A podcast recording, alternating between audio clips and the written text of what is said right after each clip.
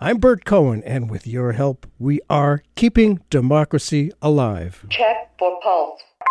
Stand clear. Push to shot. America's fascists are those people who think Wall Street comes first and the American people come second. What we've really seen is a financial sector that's gotten out of hand, has much too much of a role in this country. What Putin is trying to do and what Trump is trying to do is undermine faith in our government. An absolute typhoon of terror against African Americans. There's a huge gap between public opinion and public policy that people don't feel that they can do very much. I speak tonight for the dig- dig- dignity of man. Knowledge, of course, is power. There's a very good reason why President Trump says he so prefers uneducated people. If we don't know and don't even feel knowledgeable to ask questions, the official stories stand and U.S. foreign policy remains beyond the grasp of citizens. Our founders intended a much more participatory democratic process over such life and death decisions, which of course involve a lot of money too. Today we're going to look at two stories which are inconvenient for the powers that be and are therefore hardly known at all.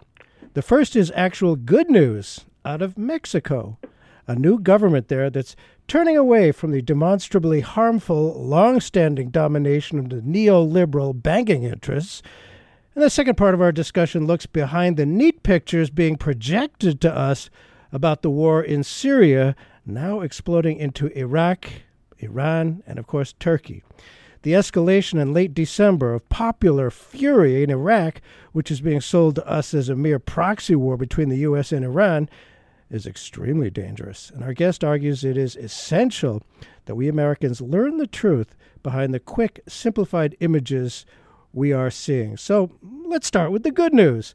When North Americans think of Mexico, the words from the new president's 2018 book suffice to fill the task. Known by his initials AMLO, AMLO, Andres Manuel Lopez Obrador describes that state of Mexico when he assumed office as one of rampant inequality, shocking poverty, frustration, resentment, hate, and violence. Probably the most recent mainstream media news out of Mexico was of the brutal murder of a Mormon family back in November 2019. Then, of course, there's the racist fear of dark skinned immigrants invading our white country with droves of refugees. A shameful picture, of course, a racist picture painted by President Donald Trump to spew fear and hate for his own benefit. The fact is, there have been real changes that are made in Mexico that are virtually unknown, as American news does tend to be remarkably parochial and intentionally myopic. And even though with 129 million people, twice the size of the United Kingdom, Americans are, as a result, kept in the dark about new, hopeful news from south of our border. After reading the article by our guest today, Rick Sterling, it does seem that the new president, known as AMLO, AMLO again, is a virtual antithesis of our own aggressively corrupting president. AMLO, it appears, is driven by actually addressing the well known problems which have existed unaddressed for decades by the ruling party writing that Mexico is in a period of profound change, and President Andres Manuel Lopez Obrador and his Morena party are charting a dramatically new path for the country.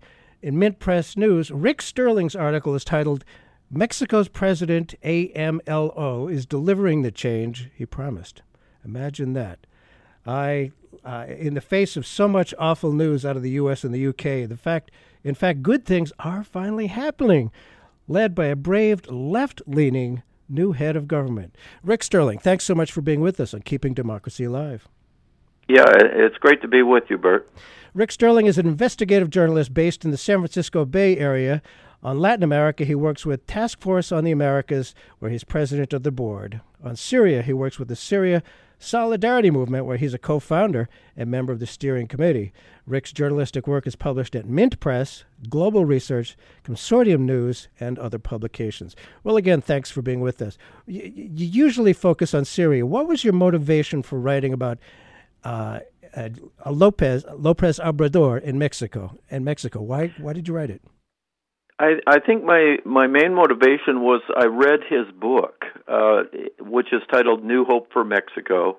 It was published um, in 2018 as he was running for uh, for the presidency of, of Mexico, and I found the book to be very um, very persuasive, very compelling, and um, he he's an experienced politician. He was the the the mayor of of Mexico City uh, for six years. He left uh, office uh, with a very high approval rating, um, and as and then following that, he ran for the uh, presidency in 2006 and 2012.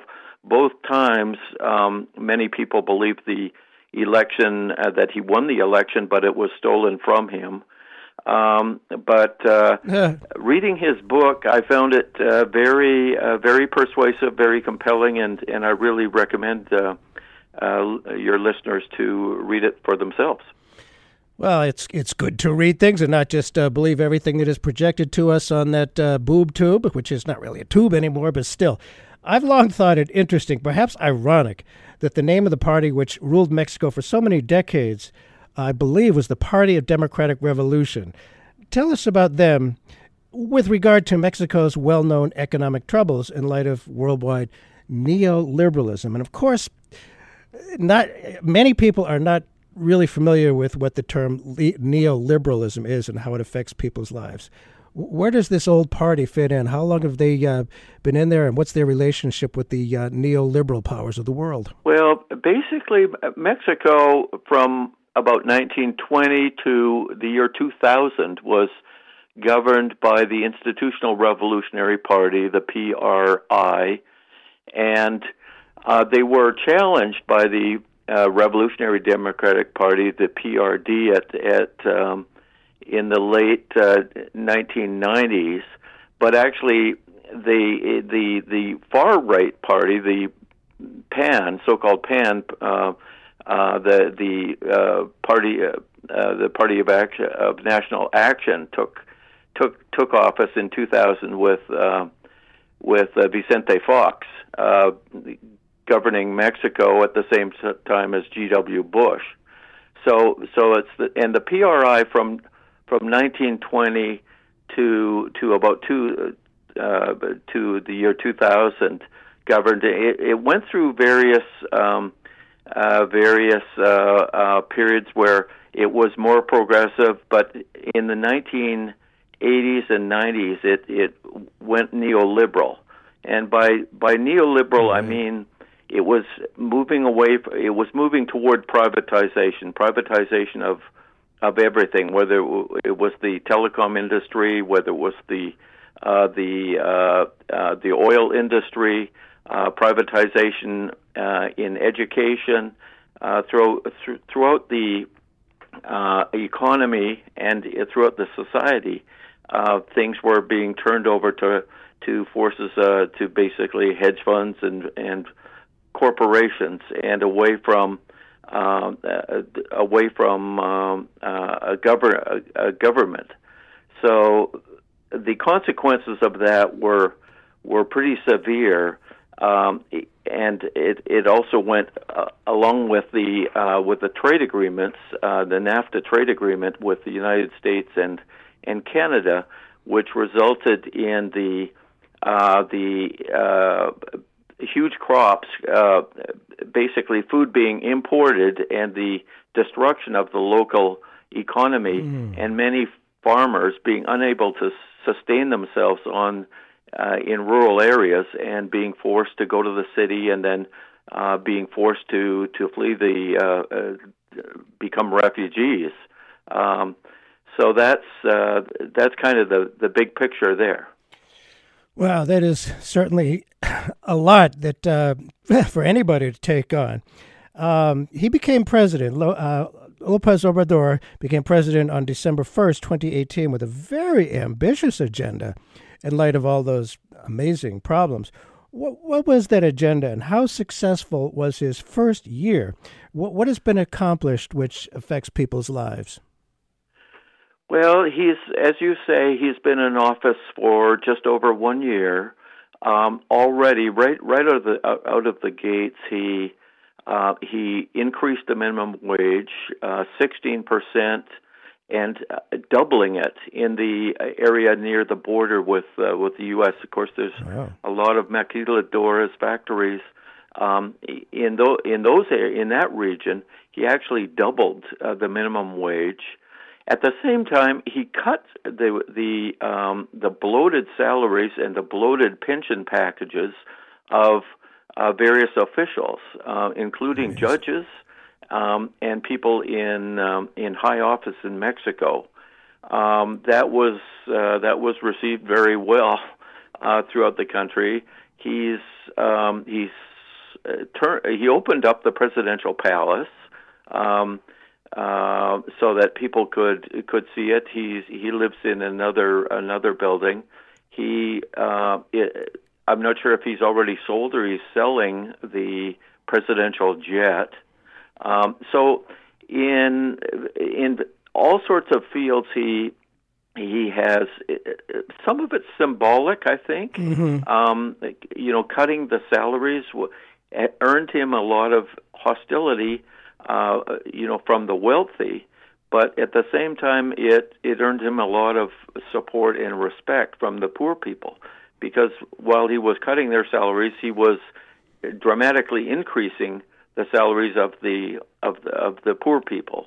So it's it's uh, a pretty clear cut uh, class prior, hmm. prioritization. Mm. Um, he has uh, he has instituted a, a, a scheme where loans go directly to small uh, small farmers. Of course, Mexico is is very much a rural population, although Mexico City. There's other huge cities in in the country, but uh, it's a large it's a large country, as many of your listeners will sure. know. They visited there and and so forth, but uh, it really depends on on agriculture. So one thing he's done is in, uh, he's instituted a policy of small loans going to small farmers, which has helped them out a lot. He has um, created a tremendous opportunities for for youth uh, where they can be paid a, a, a, small small payment, but where they're being trained uh, in, in, different areas. Um, so, and then he is um, he's launching a, a project of uh, renationalizing the oil industry. Uh-huh. So it's all described in his book, and what he's carrying out is is the plans that he laid out. Uh, he wants to renationalize the oil industry. He instead of sending the crude oil abroad to be refined, he's uh, reemphasizing that they should have their own refineries. So he's building a new modern refinery um, in uh, uh, the Gulf area of, of Mexico. Uh, he's got ambitious plans of of um, planting fruit trees and and other um, other uh, crops that that'll be useful uh, in the long term. So you know he and I think he's setting a, an example. Uh, the secrecy and the privacy of the of past presidents is contrasted with AMLO. He starts every day at 7 a.m. with a press conference, and uh, you know the much of the media is controlled in Mexico by the by the oligarchy he is combating that by going to the people. Oh um, interested listeners can and can uh, look at his press conferences every day on his Twitter feed. So it's an interesting comparison. As you know, I think we're quite aware that uh, that President Trump is is opposed by most of the media in the U.S. Major segments of the media, but he reaches directly to sure. his base. Mm-hmm through social media, and uh, that's um, that's kind of what AMLO is doing as well. He's getting around the control of the media by the Mexican oligarchy and international uh, international forces by um, having a, a, a, daily press conference, uh, which is wide open. He, it, sometimes it runs an hour or two, two hours, hmm. um, but uh, he he sets an example of hard work and uh, and transparency. And so he's got a, a new party. There's there's not the uh, uh, institutional uh, yes. revolution. Yes. It's Morena. Uh, how strong yes. are they in the Mexican so the legislature? Movement for regener- regeneration, uh, Morena, and um, after the twenty uh, after the 2012 election, where he was the candidate for the PRD for the Dem- Democratic Revolution Party, but after that um, effort, um, where again he it's widely believed that the election was stolen from him, but apparently he wasn't too happy with uh, the way the the people who, who controlled that party were running things, and he he launched the Morena Party at that time, and um, incredibly, they have a majority. They are Wow. in the, in their first election in the 2018 election. They won a majority in the uh, Mexican Congress and Senate. So he has their backing. Um, it and it's uh, very much allied with him. It's not an overwhelming majority, but they they have a majority in the in the Mexican Congress and Senate, and they are um, supporting his agenda. there must be a lot of pushback from the people who who have run the country, and I I have no. Uh, my sense is that they're, you know, like many South American countries, a few very wealthy and a lot of people who are pretty darn poor. I assume that's been the case for a long time. What about these uh, these wealthy, powerful interests? They must be uh, not real happy with him. Yes, yeah, they they are very unhappy with him, and he's also he's um, attacked.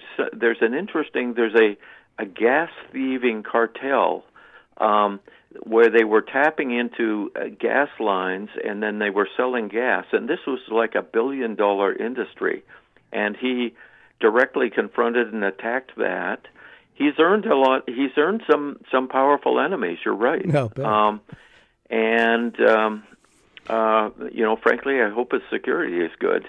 Um, it's True. you know, I think what he he seems to be going about uh, uh, going about his fulfilling his campaign promises, just depending on his on massive public support. But you're right; he's he's got powerful enemies who are who are um, are are resisting and opposing him, and the powerful enemies include, of course, the U.S. and uh-huh. U, some U.S. corporations.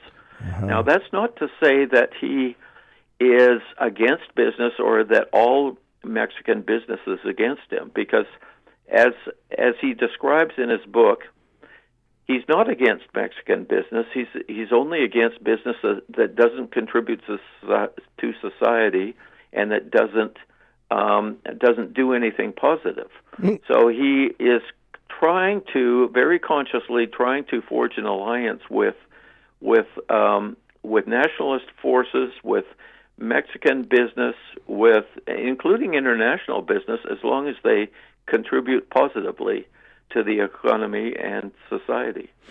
Gosh, it reminds me of uh, Franklin Delano Roosevelt, who was very, very much pro business, but he wanted to make sure that business served the common good. What a concept.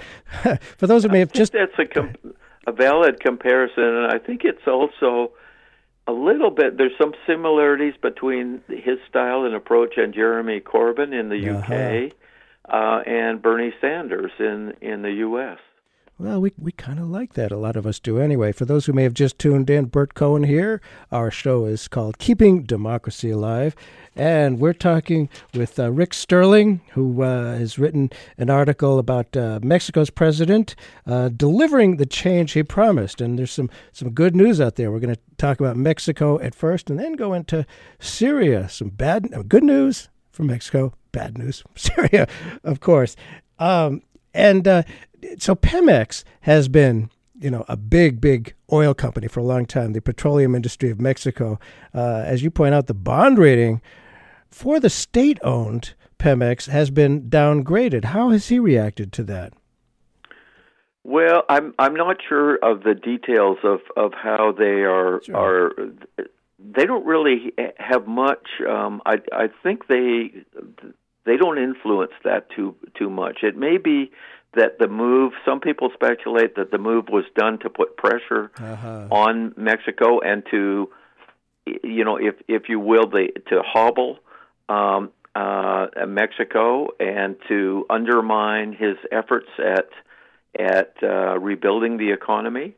Um, it, it, that it, it it becomes now with with the bond rating lowered, it means that that some of the projects that some of the ambitious projects that he wants to launch, building the uh, the new refinery, renationalizing other refineries, some of those projects will be more difficult for him to do. It may be that international monetary forces are they don't want to see him succeed. Uh, that may be. Um, Really? but uh, in any case, they they have to deal with the the lowered bond rating. They have to deal with the recession in Mexico. But some of these forces are are beyond their control. Um, he's going ahead with what he can control, and and that's uh, making loans directly to the people, reaching out and and mustering the support that he can. That I think he's depending on the mass of Mexican people supporting him and giving him the the continuing influence to proceed with the plans. There is power of the people. You know, oftentimes we here in America, we've come to believe that we are powerless. We are not powerless. And, and they obviously know that in Mexico that they have some power. And comparing the two, uh, how have relations between uh, Obrador, AMLO, and our orange president, Trump, been? how's, how's that going there? Well, uh, the basically Trump uh, uh, Mexico is in a in a difficult position. They cannot they they they don't have a strong enough economy, although it's the tenth largest country in the world. Um, uh, th- there's no way they can take on uh, take on the U.S. and so he's tried to play things as diplomatically as possible. Um, at the same time as as uh, so so Trump has uh, Trump basically threatened to um, I think uh, it was maybe a twenty percent tax he was going to levy on Me- on Me- on all imports from from Mexico. He threatened to do that unless AMLO um, uh, put restrictions on the migration happening from Central America uh, to the United States border, and and somewhat controversially, um, AMLO has has gone along with that, and uh, you know they are they are they don't have as open a border as they used to have at at the Guatemala border. So uh, Trump has leaned on AMLO to do that, and AMLO has, uh, to some extent, complied. Um, so that's somewhat controversial. Well, discretion is the better part of valor. You know, you mm-hmm. you, make, you make your choices, and uh, so the previous government, I it, it's amazing to me how they could have gotten away with what they got away with, and and in his in his book. AMLO says in Mexico, the governing class constitutes a gang of plunderers. That's pretty amazing language. And he names the officials and oligarchs who profited from privatizing public institution. And he, he's apparently they even took away the right of children to free education. Why would they do that? And how how did they get away with that? I mean, taking away free education for kids? Why? right. Yeah. Well, it's part of the the privatization of all things, uh, you know, of, of throughout society, which you know we've seen seen here as well, and, and uh, the privatization, the the fact that uh, higher education is so expensive now. So you know, in it's um, it uh, you know this is this is the the kind these are the kind of policies that that AMLO wants to reverse. I would imagine so. It's amazing that they got away with it as long as they did because it hurt so many people and helped so few. Yeah. What what about I mean, one of the things that that people ask Bernie Sanders, how are you going to pay for it? Where are you going to get the money? Uh, how how is he doing that? I mean, you know, standing up to the uh, to the great powers, the market forces, the World Bank, the International Monetary Fund. I mean, they've had great power to lend money and thus shape economic policy of many developing countries. They almost religiously require, as you say, blind acquiescence to market forces and harsh, harsh austerity. Uh, is is AMLO biting the hand that feeds him? How's he doing with, with those really powerful entities? Well, I uh, the you know to be honest, I'm not sure how his relations are going on that score. I know you know from his book, it's interesting. He he basically um, has an approach of of he's not going to take out you know he's not going to do deficit uh, spending. Really, the things wow. that the uh, the new policies and the new um, uh, grants and the the kinds of things that he's the positive things that he's undertaking, such as the, the small loans to to small farmers, right. such as um, the training for youth. These are being paid for largely by cuts from from other areas of the economy, like cut, cut the bloated salaries from some officials, the uh, the selling off the presidential jet, uh, cutting uh, cutting wasteful spending is partly how is is largely how he describes um, he's going to pay for these these uh, these programs. Now in the U.S., I mean, I, I was struck by the contrast because he was talking about reducing. Uh, you know, a lot of the items were effectively were military type items right. for Mexico. The Mexico police, you know, the the helicopters and the the uh, jets and so forth for their and the uh, ships for their the, their navy. He was talking about uh, uh, reducing or cutting the spending in those areas to pay for the social programs. The contrast with our own country is so huge because we've seen, tr- whereas Trump promised he was going to build the infra- infrastructure of the U.S. and so on and so forth. What what we've actually seen him do is dramatically increase the, the military budget at the same time as he has cut um, uh, the funding of all sorts of uh, whether it's the national park system oh, or the the uh, uh, uh, housing urban development or whatever uh, whatever p- positive social programs in the U.S they've been cut as we've seen the military budget in the U.S. Uh, skyrocket. It's more or less the opposite in in Mexico. Mm. Sounds good to me, and I am, of course, I can't help but be reminded of some of the things that, that Bernie Sanders says. There seems to be, uh, you know, some similarity. There's, uh, I mean, and quoting from his book, uh, Obrador says, we need to democratize the state, Mm-hmm. Retool it as an engine of political, economic, and social growth. We must rid ourselves of the myth that development requires blind acquiescence to market forces, uh, and Mexico will not go strong if our public institutions remain at the service of wealthy elites. That's, I mean, that sounds mm-hmm. really, I must say, very good and very similar to uh, the appeal of, of Bernie Sanders. And what you know, one thing I think a lot of people know or have the impression about Mexico is is drugs, the drug war. The drug war that the U.S. has been leading has obviously done horrific damage to great numbers of people here in the U.S. and I imagine in Mexico without any real impact on the demand for drugs. What has AMLO said about the strictly coercive war on drugs? What about the rampant corruption of police and the judicial system? Uh, what has Obrador a plan to deal with all that kind of stuff and the, and the war on drugs. Yes, he he addresses that in his book. Um, I get it's it in in 2017. I just looked up the statistics. I was curious.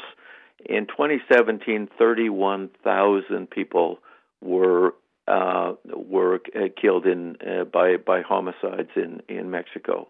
So violence is a huge problem, and the drug cartels is is a big part of that. What he talks about is um, is uh, not following through with the plan that has been uh, that they've been doing for the last 20 years, which is trying to use the military to to uh, take on basically throwing more weapons to uh, at the at the uh, at the cartels to uh, try to overpower them. Um, what he talks about doing are a couple of things. One is is they are setting out to, to legalize marijuana uh, and uh, to um, to regulate that through uh, uh, through the federal system, and basically to provide better uh, uh, sources of lively other sources of livelihood to young people, some of whom have gone into the be, become uh, either uh, uh, somehow participated in the in uh, the drug cartels because there aren't a lot of other options. There isn't a, a lot of hope in other areas. So there's been a, a kind of a societal uh, breakdown uh, as as people were driven away from the rural areas, driven into the cities uh, without any opportunity, and um, and uh, people have gone into the drug trade because there weren't many options. Sure. So basically, he's he's going to legalize marijuana and to open up a lot of uh, alternative um, a, a lot of alternatives for youth, which provide you know more hope and more future. And I think above all, he's setting a setting as an example. It's it's almost a moral, um, hmm. uh, uh, yeah, a moral campaign. Um, he he. Another thing that comes through in his book is the.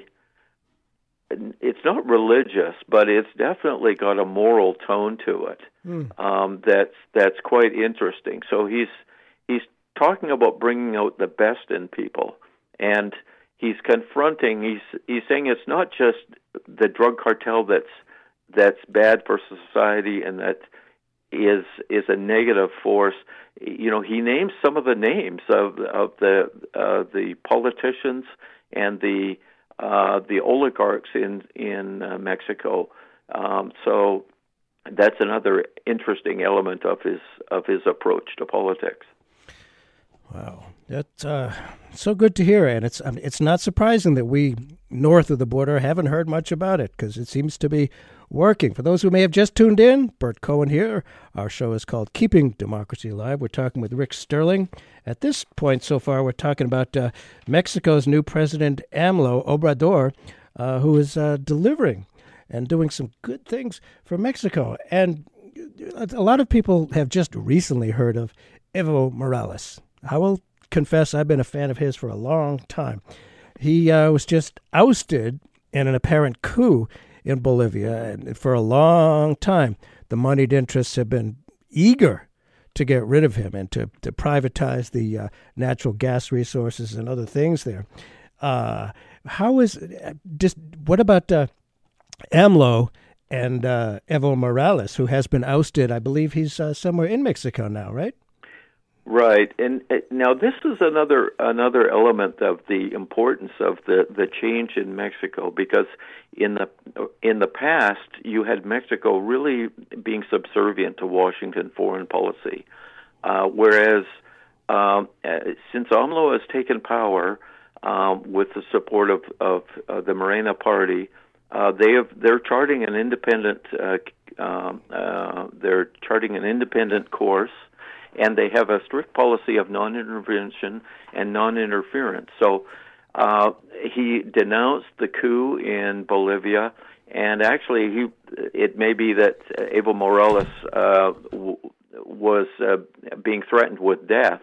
It was a, a Mexican plane that went and brought him to Mexico, and he and the vice president are are uh, uh, currently uh, living in in Mexico City.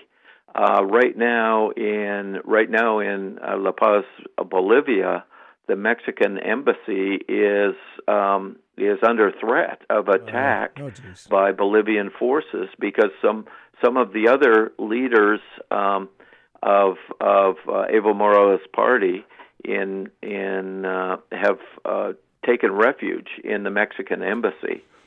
So we can see the the importance of the the new policy in Mexico on the international stage. Uh-huh. Um, they're restoring the policy of having friendly relations with Cuba. Mm-hmm. Um, the uh, there's another another big uh, Latin American country is seeing some some uh, positive change in that the election in Argentina, Uh-huh. uh, the the recent election in Argentina just a month ago, uh, saw the uh, Fernandez um, uh, come to power.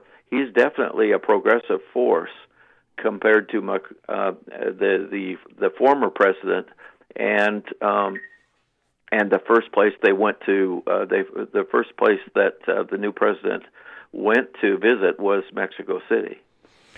Oh, fascinating. And uh, one more thing about uh, Mexico, and you know, the Trump government has very forcibly tried tried again and again to oust Venezuela's Maduro without success.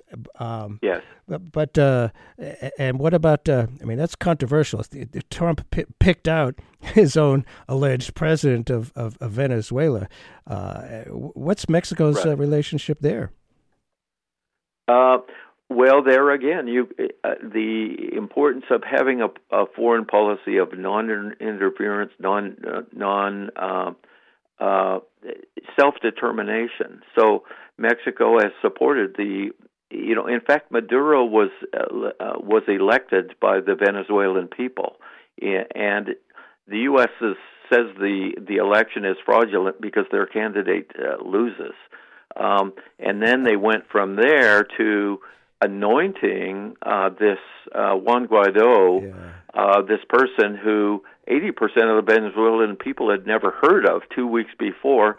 Uh, the U.S. Um, uh, Mike Pompeo declared that he was uh, gave him the green light, and he declared himself to be the uh, the president of Mexico. So some of the um, subordinate uh, Latin American countries went along with with the U.S. on that, and Mexico did not. Um, and of course, since then, the uh, the threats have have escalated. There was an assassination attempt on on uh, on uh, Maduro. Really? Uh, there are there have been border skirmishes. Uh, there's there's the real danger that that the milit- that there may be a military um, effort to overthrow the government, but um, but uh, so far it's uh, you know the fact that Mexico is standing by the policies of of non-interference is uh, in the foreign in the affairs of of an independent foreign country is very important. Yeah, that that's a good uh, signal worldwide, and it, it goes up and down in terms of strength of, of such people and such policies. Yes. What about how the the, the future power of of AMLO? I mean, as we mentioned, the oligarchs who have ruled Mexico for so long can't be real thrilled. What is the next election? How organized are they against him and his agenda? Or do we know? Uh, is there a, a, set timetable, or can elections just be called? Yeah, it's a six-year, uh, Uh-huh. six-year in office. So they had the election in 2018. The next election will be in 2024. I see. Um, how organized are they? Um, uh, I'm I'm not sure. I think he's banking on he's one thing that again is is impressive. If you read his book, it is it's really clear. He doesn't beat around the bushes. He Mm. he says who he's going to oppose. Uh, he says uh, who he's going to support. He lays out the plans, and he seems to be proceeding on that on that plan. Uh, it's kind of amazing that he's accomplished as much as he Yeah. has just in in one year in in office. Uh, there's uh, obviously there's a tremendous am- amount more that needs to be done. Uh, the the the battle against uh, violent uh, violence and and the drug cartels is ongoing, um, and it you know it, it remains to be seen whether Trump you know of course in Washington they're uh, they're paying close attention to this because j- just as I've talked about the the positive effects or what I see as the positive Right. effects they're they're looking at this as a negative. Yeah. So how how is the U.S. going to try to destabilize or undermine AMLO um, remains to be seen. The U.S. trying to destabilize legitimate governments? No, I can't imagine such a thing. right. My goodness. Well, turning to our less optimistic story, that of Syria. Uh, Rick, you've been to Syria several times since the war started in 2014. Nearly all of us in America, try though we might, really just don't have a clear picture. What we've been led to believe, led to accept, is that the rebels against President Assad are the good guys, while the Russian backed government is the bad guys and they must be ousted. After all, they dropped chemical gas bombs on their own people, didn't they? What about that incident? Well, uh, basically, don't believe everything you read um, or or uh, see on the TV is is one important lesson. I was actually in Syria um, twice this year. This uh, this uh, in September and in October. Um, every time I've gone to Syria, going back to 2014, it, it amazes me because, uh, you know, the, the image that we have in the is is um, basically a destroyed country, and right. the images we see on TV are really far from the reality. The Syrian people are incredibly warm. Uh, Damascus and Homs and Latakia are thriving cities. Um, bustling. There's uh, an incredible spirit, and that's it's very positive. The the negative side that that you mentioned is that so much destruction has has taken place, and that right now the U.S. has effectively lost the war. The U.S. and and their allies, and you know the the U.S. allies, the regime change effort was basically a full-on assault by the Gulf monarchies, Saudi Arabia, Qatar, and so forth, the United Arab Emirates, Israel, Turkey, and all the West European uh, countries. They all ganged up on Syria that never did anything to that to hurt them, but for various geopolitical and other reasons, they were intent on overthrowing the government in Damascus. And incredibly, since the war's been going on since 2011, oh. after eight years, going on nine years of of of war, with uh, with uh, hundreds of thousands of of mercenaries and um, and fighters brought from all countries, uh, you know, all continents of on Earth. Uh, the Syrian people have resisted and uh, and successfully defeated the effort at overthrowing the government. So I think it's uh, you know what's the the first thing that uh, to be aware of is that it's it's not what we've been told. There have been many actually there was there were many bad reports by Frontline and and I exposed one of them wrote about it and and it went up to the PBS ombudsman, which they used to have at that time. They had an ombudsman, but he looked into it and and and there have been many bad reports about Syria, but there was actually one good one where they went to where they actually went to Syria, and you can see the surprise, Martin Smith's surprise in the in the video. Uh, for those who are interested, uh, I think it's called Assad Syria or something like that. But there's one good uh, frontline story, and then otherwise you can just look at people who are, who are interested. Uh, Janice Kortkamp is somebody who's used social media very, uh, very powerfully. Um, she's got a lot of uh, links to to um, uh, stories and reports and analyses on social media. Janice Kortkamp, K O R T K A M P and through her, uh, or you're welcome to to write me as well. It, uh, it, people are interested to to you know to learn about other sources of information um, about this, but uh, but despite all the negatives, and and right now the U.S. is is focusing on escalating the draconian sanctions and trying to strangle the economy and prevent refugees from returning to Syria and prevent them from being able to rebuild. But um, they are withstanding that and um, and uh, really prevailing in the in the conflict. So so there is good news, um, even though you know everything we hear in our media is is bad.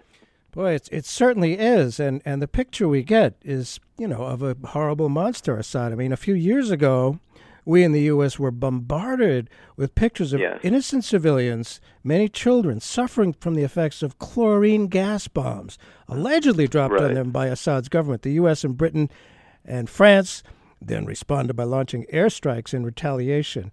That's the story we were left with. What is missing from that picture? Yeah, the you know, killing his own people. That was the the mantra. Uh, gassing his own people. That was the mantra in the New York Times and throughout the Western media. And another bit of good news is that it's being now exposed to be false.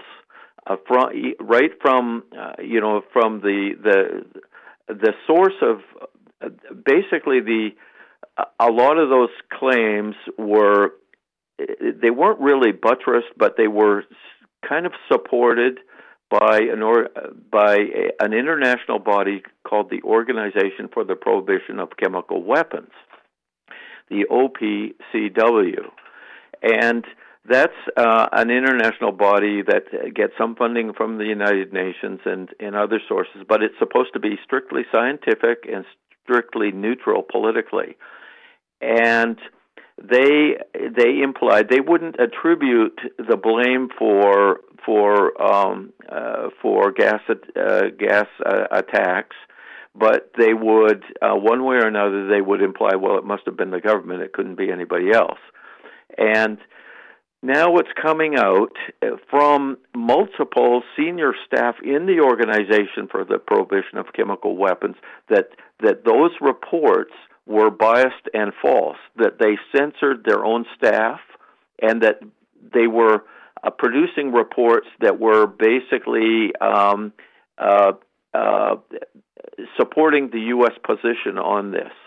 So it's you know it's a mainstream journalist such as Robert Fisk and um, uh, Jonathan Steele have reported on this as being basically the credibility of an organization like that depends on their impartiality and them it depends on them um, being seen as um, as objective and that's been destroyed. And that's a, to the extent that they have been complicit that's a good thing. It, it actually goes back further. There's another story about the OPCW which is important and interesting. Now, the organization was founded in the in the late 1990s, uh, and it was going to play a it it was wanting to play a role before the U.S. invaded Iraq in 2003. You know, as as many of your listeners will recall, the U.S. said there were weapons of mass destruction in Iraq, and that was the justification for the the invasion. Well, the OPCW in 2002 uh, said that they were going to go into Iraq and they wanted to go in there and look, and they they could determine whether or not these claims were true. The U.S. of course was intent on stopping that from Mhm. happening, and and John Bolton went into the office of the Director General of the OPCW and said to him he had to go. Um, and apparently, uh, you know, and it, it was a it was a, a, a showdown. He refused. Juan Bastani, the Bustani, he the uh, Brazilian leader of the organization, refused, and the the U.S. engineered his ouster following that. So that was John Bolton working with um, with uh, G.W. Bush. Uh, and they managed to basically subvert the independence of the OPCW at that point. And then we've seen it in in this current um, in the current um, disclosures. We've seen it it basically shown that the OPCW cannot be trusted. Now I've been to Syria four times uh, since 2014, and I've talked with a lot of people there on the street. I've you know, r- random conversations. I've got a, a, a good friend who's who's Syrian who can do you know do translations for me. That's good. Um, and he's not a big supporter of the the government. My my f- my friend, but um, you know. To, to a to a person, the people on the street, they they um, they are opposed to this to the uh, they are opposed to the the terrorists. They they don't call them rebels. They call them terrorists. Hmm. Um, and they know that the the government there needs to prevail in the in the in the the war. Right now, we're seeing uh, there you know over the coming weeks, there's people are going to be hearing a lot about Idlib, right. and they're going to hear be hearing a lot about Syria with claims that the Russians and the Syrians are bombing innocent civilians in in Idlib. Idlib is actually um, it's it's on the border with Turkey. It's a it's a a small pro, uh, province, and there's a the capital city is Idlib. You know, before uh, before the conflict began, it, it had a total population of one and a half million. That is much reduced. So these claims that there's three million civilians are nonsense is nonsense. Um, the the number of civilians is being dramatically exaggerated in the media, and what they don't tell you is that the the group that dominates uh, is running Idlib right now is is the Syrian branch of Al Qaeda. So here we have the U.S. and its allies in cahoots with Al Qaeda because they are so they've been so intent on destroying the Syrian government and the independence of the Syrian government that they will even they will even um, partner with Al Qaeda. Um, so that's you know what what we're going what we're actually seeing happen in Syria is that the Syrian army is is moving to try to expel and crush the Al Qaeda uh, controlled stronghold, and then after that happens, they're going to uh, turn their attention to the east, uh, to the eastern desert part of the country where the U.S. has occupation forces and they're pumping the oil of Syrian. And here we have Trump saying, "I like oil. Uh, you know, yes, we want to keep the, you know, we uh, we're we're securing the oil. This is this is uh, what Trump has said. So, uh, but first things first, uh, the Syrian government is focusing on expelling Al Qaeda, the terrorists, and then they're going to turn their attention to the east. But in large, the the the the largely populated, the heavily populated parts of the country are extremely safe. Uh, my partner was with me. She said she felt more safe walking around Damascus than she does cities in the U.S. I'll bet. I'm not surprised. We have a, quite a bit of violence here, random violence.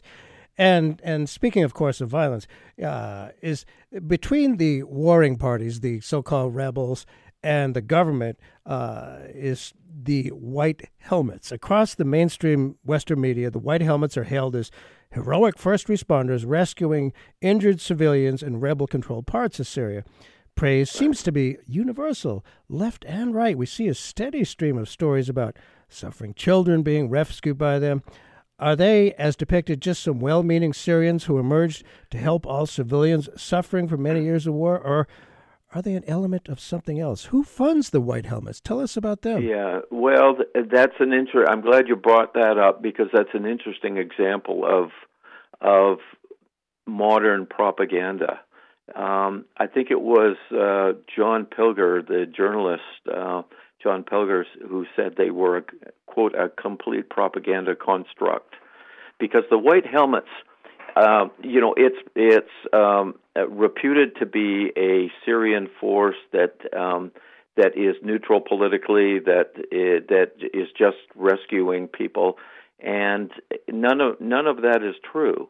Um, it was created by a British military contractor. It's been funded by the U.S. and by the UK and by uh, some other European countries.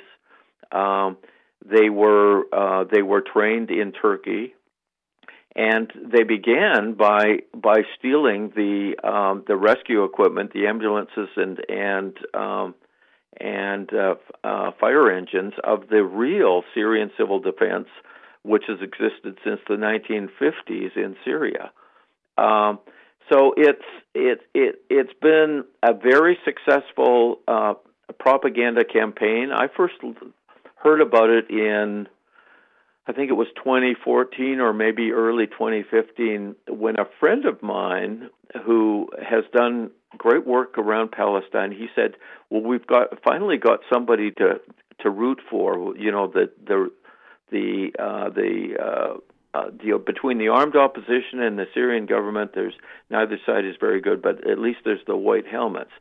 So my friend told me that, and I I was curious, so I looked into it, and I discovered very quickly that it it it is um, it it is a a uh, a PR campaign. In fact, their their their PR operation was being run out of Brooklyn, Brooklyn, Yeah. New York. Interesting. Um, their their the the leader uh, had a had a uh, Washington Post editorial written f- for him by by one of the marketing firms in in Washington. My. Um, they were campaigning for the U.S. and NATO to get more involved in Syria. Uh, they only work in the areas of that are controlled by by Al Qaeda. Jabhat al-Nusra is the the the, The name is name, the yeah. Syrian name for it. You know, they're part of assassination cleanup campaigns. Their headquarters are invariably alongside the headquarters of the terrorists. So there's been a mountain of misinformation. It's the documentary won the uh, Academy Award a couple of years ago. It was actually seriously nominated for a Nobel Peace Prize, believe it or not. And it's it's really a disgrace uh, and it's it doesn't speak well for their selection committee that the White Helmets, after only being created in 2013 by a UK military contractor initially, that it doesn't speak well for their selection committee that they uh, awarded uh, uh, a prize to the White Helmets. They obviously didn't even scratch below the surface. Yeah, interesting how there are always uh, TV cameras there filming the White Helmet. Yes. Just a coincidence. Exactly. I'm sure. I wanted to ask about. I mean, there's an uprising in Iraq now uh, that the the U.S. the media is calling uh, a proxy war between the U.S. and Iran. Somehow, I doubt that. I think they're just calling it that. How? What is the reality there, and how dangerous is that? I mean, you just got a couple minutes for that. I don't know if you can respond. Well, in both Iraq and and uh, in Lebanon, uh, you're seeing you're seeing a lot of uh, a lot of protests. I think there are Yes. various forces at at play, um, and I think a destabilization is being promoted from the outside. Um, I was in, um, you know, I haven't, I haven't been to Iraq, but I was in Lebanon on the way to Syria, and and I attended one of the one of the big uh, demonstrations there to to see and to observe it. There are some uh, uh, some positive elements there that are that are demanding a change from a sectarian government, the sectarian government that they they have established in Lebanon. Um, and uh, but there's also very there's also uh, dark forces at work there, and and violence. I think that uh, you know it's it's got to be looked at right now. The the funding, some of the funding, there was some some good reporting done by Rania Khalek in in the gray zone. The funding of some of the groups that are pushing the the conflict in Lebanon, and I think the same is true in Iraq. We have to look below the surface to see what what forces are at play there. But the big picture overall in the, in the middle the Middle East, whether it's Lebanon, Iraq, or Syria, is that the effort to overthrow Syria and turn it into a, a, a failed state, as hmm.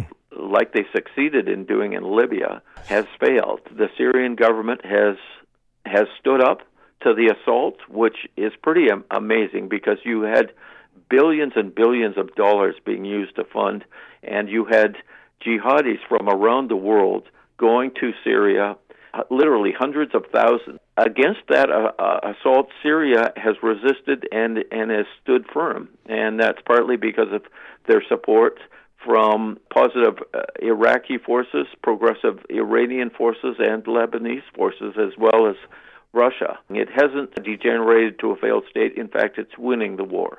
Well, fascinating. We've run out of time. If people want to read more of your stuff, Rick Sterling, is there some uh, website you can point them to? You could just search on my name. Well, you can see why Trump doesn't want people to understand things, and it's our responsibility to dig beneath the surface. Thank you so much for being with us, Rick Sterling, shedding light. Okay, this my pleasure, Bert. Thank you. When spiders